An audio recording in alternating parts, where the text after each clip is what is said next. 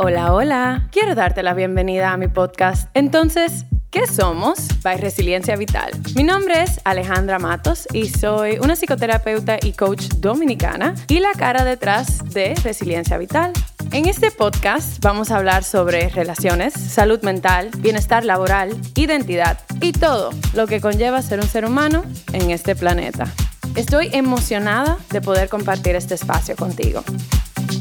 Una nota antes de pasar al episodio de hoy. Este podcast no está diseñado para sustituir ningún proceso terapéutico y o médico. El contenido no puede utilizarse para diagnosticar, ni debe de considerarse como terapia, ni como una intervención médica, legal y o psicológica. Tampoco equivale ni sustituye a una relación terapéutica. El contenido puede incluir temas sensibles alrededor de sexualidad, salud mental y los elementos que la componen, experiencias vividas, traumas y sus diferentes manifestaciones, entre otros. Si te identificas con alguno de los temas que se toquen en los episodios, te recomiendo buscar apoyo psicológico y o médico de una persona calificada para poder procesar lo que surja para ti. Este podcast contiene mi perspectiva personal y profesional y las mismas pueden evolucionar con el tiempo. Siempre tengo la disposición de continuar creciendo y aprendiendo. Y sin más que agregar, pasamos al episodio de hoy.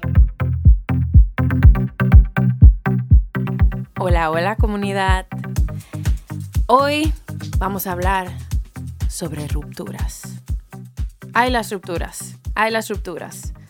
Ese es un tema que todas las personas viven, pero nadie quiere vivirlo. Porque wow, qué difícil es pasar por una ruptura. Y la verdad es que hay todo tipo de rupturas. Hay rupturas en las familias, hay rupturas entre amistades, hay rupturas entre colegas, hay compañías que, ¿verdad?, tienen también sus breakups, se dividen. Y las muy famosas, conocidas y tan temidas rupturas amorosas. Y en el día de hoy, yo quiero hablarles sobre algunas cosas que pueden surgir después de experimentar una ruptura. Y yo voy a hablar tanto de la perspectiva de la persona a la que le termina como la persona que termina la relación. Porque realmente todas las personas que se involucran en ese proceso, de alguna forma u otra, tienen un impacto. Es muy poco común que una parte no sufra ningún efecto en lo absoluto. Y bueno, si ocurre así, ya eso es otro tipo de relación. Y bueno, esos son otros 500, como decimos aquí, en los cuales no vamos a entrar necesariamente en el día de hoy. Pero la verdad es que las rupturas son difíciles. Y aun cuando las personas experimentan rupturas todos los días, o sea, todos los días hay parejas terminando, y bueno, relaciones terminando para aquellas dinámicas que son más de dos personas, yo creo que nadie está en la preparación completa para enfrentarse a lo que surge cuando se vive una ruptura. Hemos visto películas, hemos escuchado las canciones, sobre todo todos los discos de Adele y de Taylor Swift que surgen van con eso. Hemos escuchado poesías, hemos de todo, pero la verdad es que podcasts que hablen de rupturas amorosas, todo, pero la verdad es que nada nunca nos prepara para una experiencia tan vulnerable y tan humana. En mi experiencia personal y profesional, yo he visto muchas cosas que pueden surgir porque yo he vivido rupturas de ambas partes y bueno, en mi trabajo, que yo soy una de las especialistas en rupturas amorosas, me toca también ver y escuchar mucho. Así que como que yo lo que me he dado cuenta es que algunas las hablamos y otras en realidad no las hablamos tanto. Y yo en este episodio les quiero hablar sin filtro sobre, bueno, las diferentes partes de estas experiencias. Entonces vamos a comenzar cuando tú eres la persona que termina, cuando tú tomas la decisión de terminar la relación. Y yo voy a hablar sobre qué cosas pueden surgir en ese proceso. Algunas probablemente ya las saben, otras a lo mejor las saben, pero no se han atrevido a hablarlas. Un montón de perspectivas, vamos a ver qué surge. Lo primero es que tú puedes terminar extrañando a la persona con quien terminaste y puedes cuestionar tu decisión.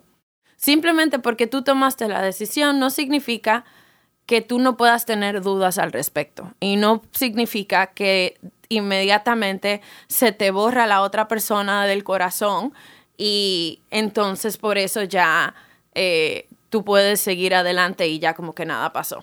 De hecho, por eso, cambiando un poquito el lente, cuando las personas me dicen, bueno, pero, por ejemplo, él terminó conmigo, pero todavía me escribe, todavía me dice que me extraña, si me extrañara no hubiésemos terminado, si me amara de verdad no me hubiésemos terminado, eso no es así. Una persona puede amarte y terminar contigo, una persona puede terminar contigo y extrañarte. Ahora, que te estén escribiendo y diciendo eso, bueno, ya eso también son otras cosas, pero no vamos a entrar ahí. Vamos a hablar sobre que si tú eres alguien que has terminado una relación, tú tienes derecho a extrañar a tu pareja. Tú tienes derecho a cuestionarte, tú tienes derecho a sentir toda la gama de emociones que puede surgir cuando terminamos algo que ocupaba un espacio tan particular en nuestras vidas. Ese es parte de tu duelo y tú tienes derecho a vivirlo. Otra cosa, otra experiencia, es que tú puedes sentir dolor cuando tú veas que tu pareja siguió adelante con su vida o ahora tiene una nueva pareja, aun cuando tú tomaste la decisión de terminar. Aun cuando tú entendías que lo correcto era dejar esa relación, claro que te va a doler ver la persona con quien tú estabas, con quien tú amabas o amas, que tú compartías tu vida, con la cual creaste planes de vida, seguir adelante y ahora estar con otra persona. Y puede que te provoque celos, y puede que te provoque ira, y puede que te provoque un montón de cosas. Lo importante de todo esto es gestionarlo apropiadamente, pero el hecho de que aparezcan no es nada malo. O sea, es difícil y es ver cómo ahora saber que otra persona está viviendo, no reemplazándote, pero está viviendo una experiencia de la cual tú hace un tiempo eras parte también, con un ser humano que para ti te importó mucho y a su manera, aunque sea ahora diferente, te continúa importando. Entonces, creo que es importante el validar el hecho de que te puede doler que tu expareja siga adelante, aun cuando fuiste tú que tomaste la decisión de terminar. Y de tú verle feliz y de tú verle seguir adelante con su vida. Eso no quiere decir que tú seas mala persona. Eso quiere decir que te duele, que tienes celos porque estás viendo que esa persona está, o sea, teniendo una relación significativa aún con su propia persona y ya tú no ocupas un lugar ahí. Y yo creo que a veces se dice como que no, bueno, pero tú terminaste, tú le tienes que dejar seguir su vida. Sí, hay que respetar y hay que mantener límites y definitivamente no es una buena idea entrar en la vida de una expareja porque le estamos viendo que está siguiendo bien su vida sin nosotros o nosotras o nosotras. Pero tú puedes tener esas sensaciones y esas emociones porque somos seres humanos y eso es válido. Lo otro es que tú no eres una mala persona porque tú le rompiste el corazón a alguien. Una de las cosas que yo más escucho en mi consulta en las redes sociales es que no estoy lista para, no quiero terminar porque yo sé que le va a doler. No le quiero hacer daño. No quiero que se sienta mal. Yo no le quiero romper el corazón a nadie. Esa persona no se lo merece. Yo no soy mala persona. Yo no le pudiera causar ese daño a esa persona. Y la verdad es que romperle el corazón a alguien no te hace mala persona. Tener una ruptura no te hace mala persona. Las relaciones tienen fecha de expiración y eso es natural. Lo peor es cuando una relación la intentamos forzar después de un espacio donde ya no está funcionando para las partes, pero porque no queremos herir a la otra persona, porque no queremos ser el villano, la villana o la persona mala de la película, seguimos forzando y jalando y jalando y jalando. Y a mí lo que me causa curiosidad es cómo ponemos o villanizamos ese dolor de la ruptura, pero no consideramos el dolor que tú le estás causando a la otra persona, o sea, en una relación que ya en la cual tú no sientes conexión, en la cual ya tú no le estás cuidando la forma como antes, en la cual hay más discusión, hay que momento bonito, en donde a lo mejor hay rupturas de confianza, en donde a lo mejor hay mentiras, donde hay manipulación. O sea, es como si el dolor de la ruptura es el dolor malo, pero los otros son, bueno, cosas que ya tú sabes ocurren, pero al menos estamos en la relación. No, no es así. Si las rupturas se hacen de forma empática, respetuosa, con honestidad y estableciendo límites, tú no eres, o sea, mala persona por causarle el dolor a la otra persona. porque tu intención no es causarle el dolor. El impacto, sí, dolorosísimo, pero eso no te hace mala persona. Y yo creo que eso es algo con lo cual tenemos que entrar en paz, porque la verdad es que no, en la vida no vamos a poder evitar herir a las otras personas. Podemos intentar ser el mejor ser humano que podamos ser, y eso yo creo que es nuestra responsabilidad del día a día, pero eso no nos garantiza que no vamos a herir a alguien, que no le vamos a ofender, que no vamos a decir o hacer algo que le cause dolor. Las rupturas también. Y lo que podemos intentar hacer es hacerlo de nuevo de la forma más empática, respetuosa, compasible, honesta posible, y ser una buena expareja también, respetando los límites, dando espacio para la otra persona, ayudándole en ese proceso de sanación. El tema es que hay que darnos ese permiso de entender que no somos malas personas por que haya un dolor en la otra persona que experimenta la ruptura. Otra cosa, tú también puedes pasar tu duelo. Simplemente porque tú terminaste y tomaste la decisión no significa que a ti no te duele. No significa que tú no lloras, no significa que tú no sientes ira, no significa que hay momentos donde tú te sientas tanta frustración porque ¿por qué tuvo que llegar a ese punto? ¿Por qué se tuvo que terminar? ¿Por qué las cosas no pudieron haber sido diferentes? En donde tú te molestes con la vida porque ¿por qué tuviste que ser tú la persona que tomara esa decisión? O sea, ese duelo, esas emociones, esa tempestad te pertenece y es válida y es parte de la experiencia. Así que yo quiero también que tú sepas que tú también tienes ese permiso. Y por último, y esto sí viene un poquito pesada, es que simplemente porque tú tomaste la decisión de terminar la relación porque tú viste que ya no estaba funcionando, no significa que tú no tienes la responsabilidad de explorar tu responsabilidad, valga la redundancia, en la forma en la que la relación se desarrolló. Porque muchas veces es la persona que recibe, ¿verdad? Cuando se termina, es la persona que dice por qué me terminó, qué fue lo que yo hice, qué yo pude haber hecho diferente. Y casi siempre es esa persona que se queda con esa experiencia de, ay, que yo hice. Y en muchos casos la persona que termina dice, bueno, mira, mi responsabilidad era ya terminar la relación, o sea, eso es lo que me tocaba a mí y ya yo cumplí con eso. Pero la relación le pertenece a todas las partes que la conforman. Así que tú también te invito a tomar ese tiempo para pensar en tu responsabilidad en la relación. ¿Cuál fue tu rol? ¿Cómo tú te comportaste? ¿Qué cosas pudiste haber hecho diferente? ¿Qué cosas tú hiciste bien? Eso no es para culpabilizar y para villanizar a la persona, es para poder aprender, para poder utilizar estas experiencias, porque las relaciones son espejos y nos muestran nuestro interior de una forma que ninguna otra dinámica lo pueden hacer. Así que yo te invito a que en ese momento tú también te des la oportunidad de explorarte, conocerte y responsabilizarte. Ahora vamos a pasar para la persona a la cual le terminan. Y para todas las personas con las cuales le han terminado, les entiendo, he estado ahí.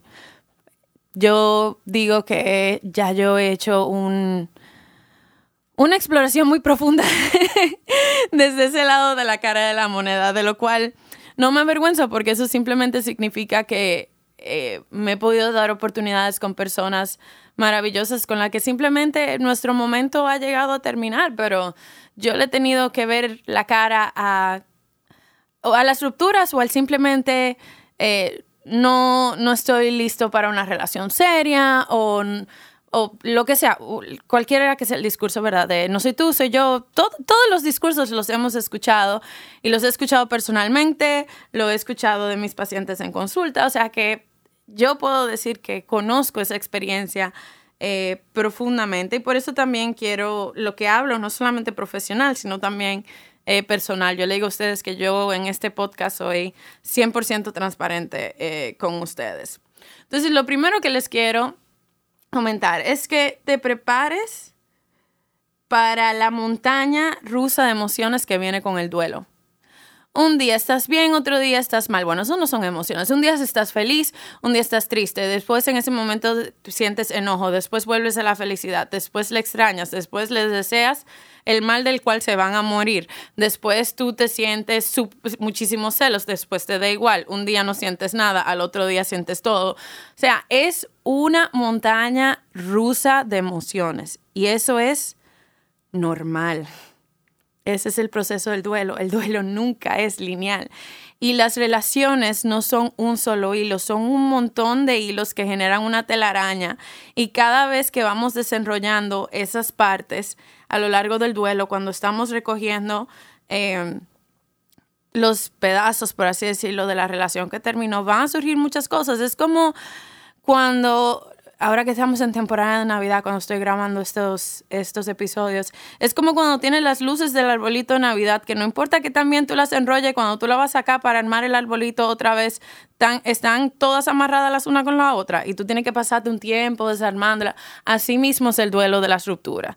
Te tienes que tomar tu tiempo de desenrollar, de destapar, de entrar por un sitio, de pensar que ya habías logrado sacar una parte de las luces por un lado y resulta que se armó otro nudo por otro. Es así mismito. Y por lo tanto hay que tener mucha paciencia, mucha compasión en esa parte. Lo segundo es que tu cerebro se va a sentir como que tú le estás poniendo en un periodo de abstinencia. Y va a hacer lo que sea para no sentirse así. O sea, cuando nosotras y nosotros nos enamoramos, el cerebro libera neurotransmisores, ¿verdad? Es como drogas que nuestro cerebro naturalmente genera, sustancias que nuestro cerebro naturalmente genera. Y la dopamina, la serotonina, todo eso son las hormonas que nos hacen sentir bien, que nos hacen sentir felices, por eso vemos el mundo de color de rosas y todo se siente muy bien. ¿Qué pasa?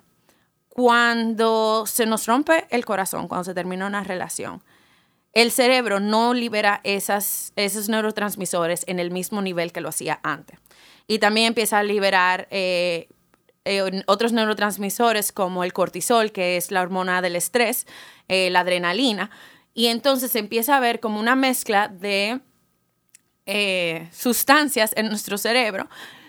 Pero después nuestro cerebro empieza a decir, espérate, tengo la costumbre de tener X cantidad de nivel de serotonina y dopamina, de esa sustancia que me hace sentir bien consistentemente, no las tengo. Y eso pone el cerebro desesperado y va a hacer lo posible para volver a sentir que puede tener eso. Por eso nos ponemos a ver fotos viejas, a escuchar canciones que no acuerdan a esa persona, a escuchar voice note. Por eso le volvemos a escribir. Por eso intentamos toparnos con nuestra expareja en los sitios. Por eso hasta a veces nos soñamos con nuestra expareja. No es una señal del universo diciéndote que tú le tienes que escribir. Es tu cerebro desesperado intentando, por un lado, procesar una experiencia dolorosa y por otro lado, intentando tener contacto con aquello que una vez le hizo feliz. Por eso, o sea... Y lo malo es que por un momento sentimos ese volver de esa sustancia, pero después cuando vemos que no se puede sostener porque la persona no nos responde el mensaje, porque el voice note se termina y tú te acuerdas que ya no hay más, cuando la canción se acaba y tú te empiezas a recordar que ya no es la canción que ustedes comparten, entonces caemos así, ¡puf! Y la sensación es peor. Entonces...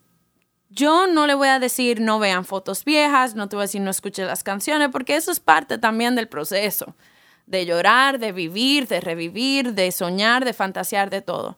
Pero también estar pendiente de que en ese deseo de volver a sentirnos bien, de no quererse enfrentarnos con el dolor, no siempre vamos a tomar las decisiones alineadas con quienes somos o alineadas con nuestro bienestar. Así que es una oportunidad de entender, bueno, ¿por qué tu cerebro se está sintiendo tan desesperado? ¿Por qué se nos quita el hambre, se nos quita el sueño, se nos quita todo? Eso es parte también de eso. Y bueno, tenerte de nuevo mucha paciencia, mucha compasión y tomarte en serio tu bienestar y establecer los límites que consideres necesarios. También algo importante es que hay que entender la diferencia entre mirar al pasado para aprender y mirar al pasado para castigarte. Yo hablaba hace unos momentos en el podcast, en este episodio, sobre la importancia de la persona que termina la relación, de poder analizar la relación, su rol en la misma, y cómo esto le impacta.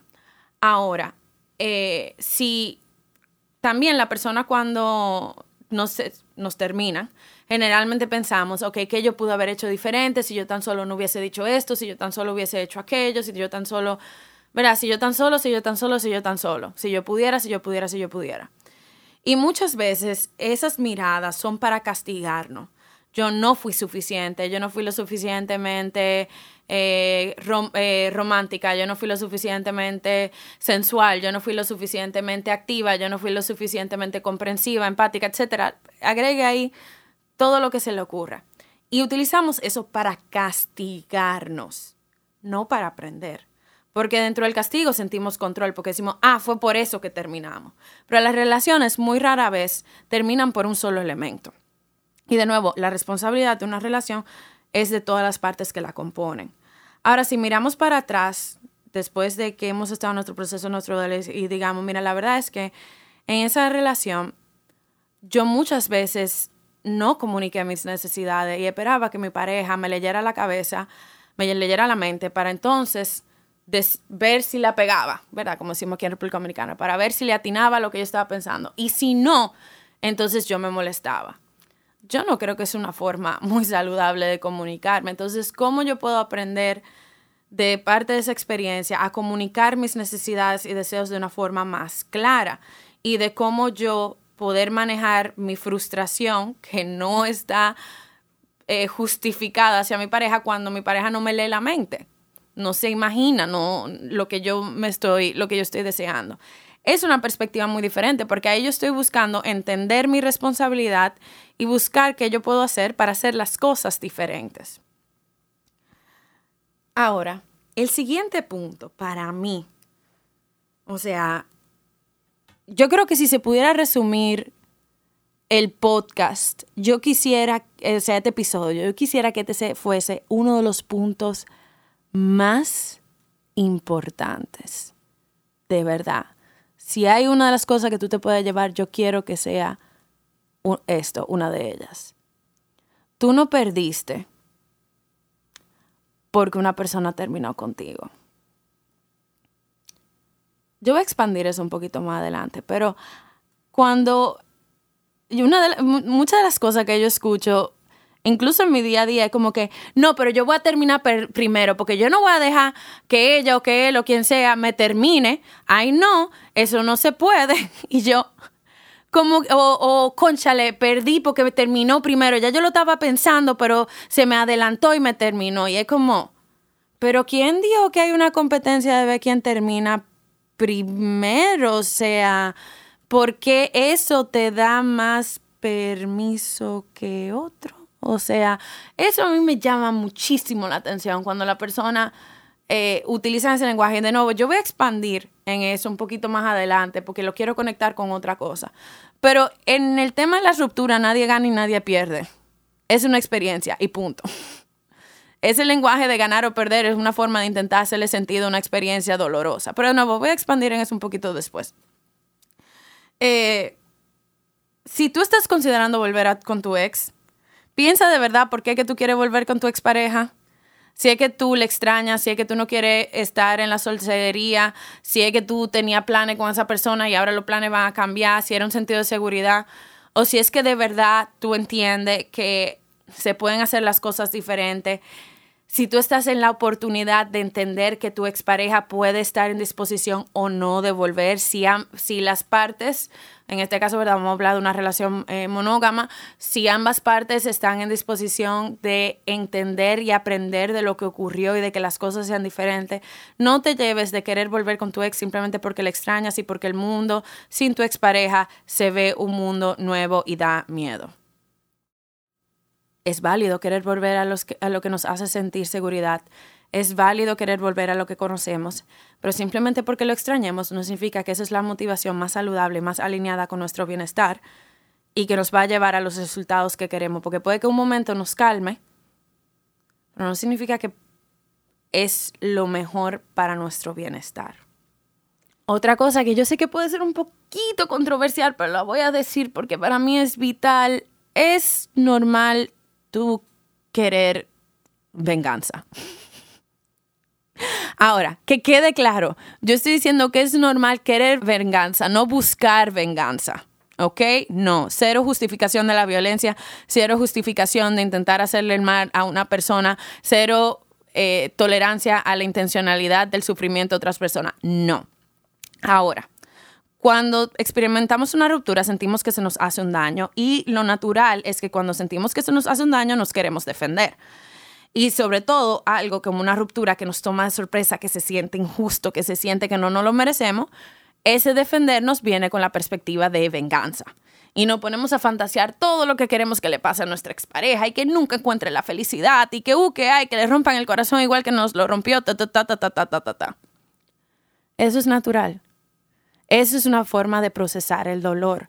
Yo creo que el pensar que somos mala persona porque por un momento en ese dolor le queremos desear el mal a alguien es cortar parte de nuestra humanidad.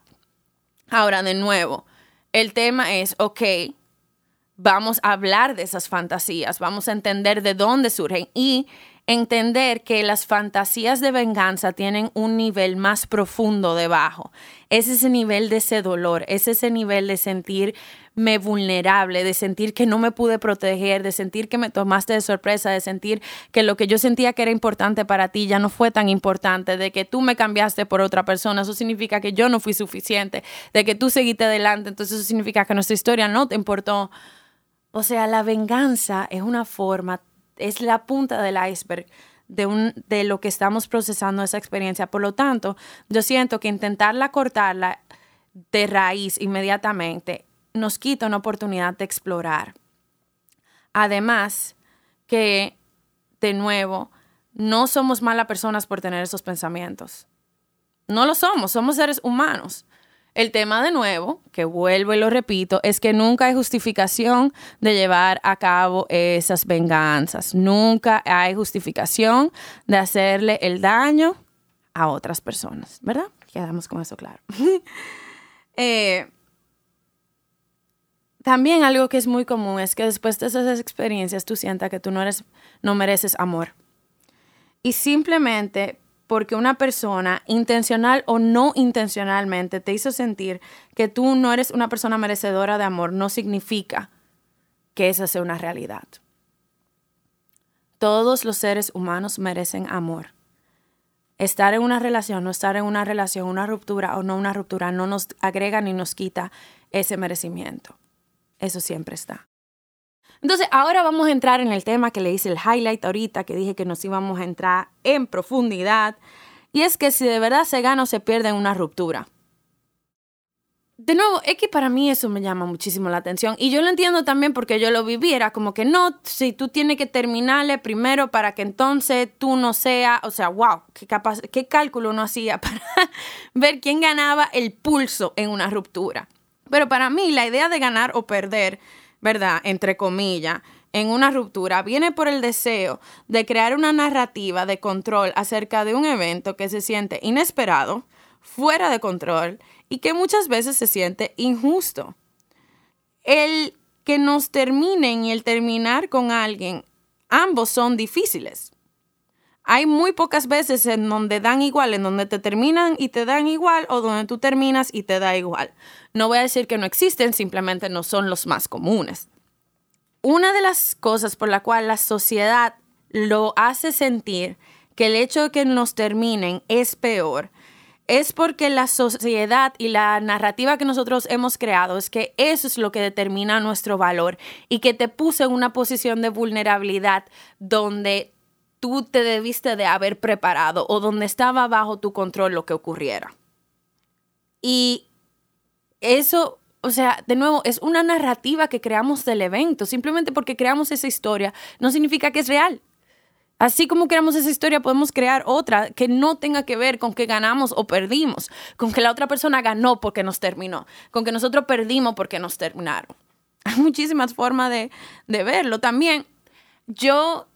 Hace un tiempecito me enteré, lo escuché, me lo comentaron un grupo de chicos y a mí me llamó tanto la atención eso que me comentaron, pero aparentemente es algo que se dice mucho en la sociedad dominicana y es que a los hombres se les enseña generalmente por sus padres que nunca deben de terminar con una mujer, que simplemente tienen que descuidar tanto la relación que la mujer termine terminando con ellos, para que así ellos no se hagan responsables de la ruptura y la responsabilidad caiga sobre la mujer. Yo de verdad la boca se me quedó abierta, o sea, yo no puedo explicarles cuando yo escuché eso. Y genuinamente desglosamos cómo esa perspectiva es dañina e injusta para ambos géneros y cómo es algo que realmente no es saludable por un montón de razones. Pero, fíjense desde esa narrativa donde técnicamente la mujer gana porque fue la que terminó, pero realmente el hombre es el que diseñó los elementos para que se diera la ruptura. Y de nuevo, yo no estoy aquí criticando ni juzgando a ningún género, lo estoy hablando en base a la historia que me dieron en ejemplos de varias personas que me comentaron que se les inculcó la misma enseñanza. Pero para que ahí veamos que de nuevo es una narrativa y que las cosas son muchas veces más complejas de lo que pensamos. Y eso, como digo, muchas de las personas sienten incluso como un descargo y una tranquilidad cuando se les termina, porque entonces sienten que no están en la responsabilidad de tener que volver, de hacer que la relación funcione en caso de que quieran volver. Es como decir, no, esta persona terminó conmigo, si esa persona quiere volver, le toca entonces pasar ese trabajo. Entonces, de nuevo, vemos que hay muchas formas de ver las rupturas. No estoy diciendo que una es saludable y la otra no, sino que la narrativa depende de la que queramos crear. Entonces, y por ejemplo, en algo que yo estaba mencionando, otro, para que vean otra perspectiva, ¿recuerdan cuando yo le dije, que las personas se sentían que eran mala persona porque tenían que terminar? Bueno, también ahí tenemos una narrativa en donde la persona termina, pero no se siente que están ganando, se sienten que son un ser humano terrible porque le están provocando dolor a la otra persona. Entonces, eso es otra forma en la que vemos que el ganar o perder es una idea ilógica cuando estamos hablando de las rupturas. Y aquí voy a hacer una aclaración, por favor. Por favor, escuchen, interioricen esto que le voy a decir. Si tu expareja quiere volver contigo después de una ruptura, no significa que tú ganaste.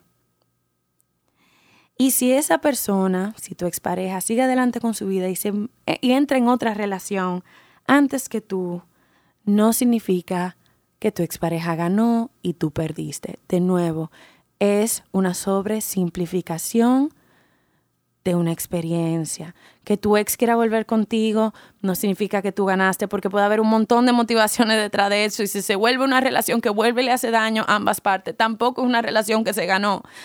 Si tu ex consigue otra pareja, sigue adelante, superó la relación, no significa que ganaron. Ese fue su proceso, esa es su historia de vida. Y porque tú no hayas superado, porque tú no hayas encontrado una pareja, no significa que tú perdiste. Esa es tu historia de vida. De nuevo, vamos a quitarnos la presión de la narrativa de que alguien gana y alguien pierde cuando estamos hablando de relaciones humanas. Ya ese era como el punto que yo realmente quería presentarles a ustedes. Yo creo que uno de los errores más grandes es pensar que las rupturas van a ser siempre blanco y negro. Las rupturas son tan complejas como los seres humanos son complejos. Y hay una diferencia entre explorar y intentar interiorizar lo que ha ocurrido y comprenderlo y aprender versus el intentar controlar una narrativa para intentar evitar el dolor o no hacernos responsables de, valga la redundancia, nuestra responsabilidad. Las rupturas siempre tienen algo para enseñarnos, aunque no sean bonitas. Y hay veces que queremos salir de ellas rápido porque no queremos sentarnos con las incomodidades. Y hay rupturas que superamos rápido y otras que duran su tiempo. Hay otras que podemos superar por nuestra cuenta y otras por las que necesitamos ayuda. Yo siempre digo que muchas de las veces que yo he estado en procesos psicológicos es para superar rupturas. Pero el tema es que son complejas. Y vamos a darnos la oportunidad de entender su complejidad y sobre todo de entendernos en una experiencia tan compleja.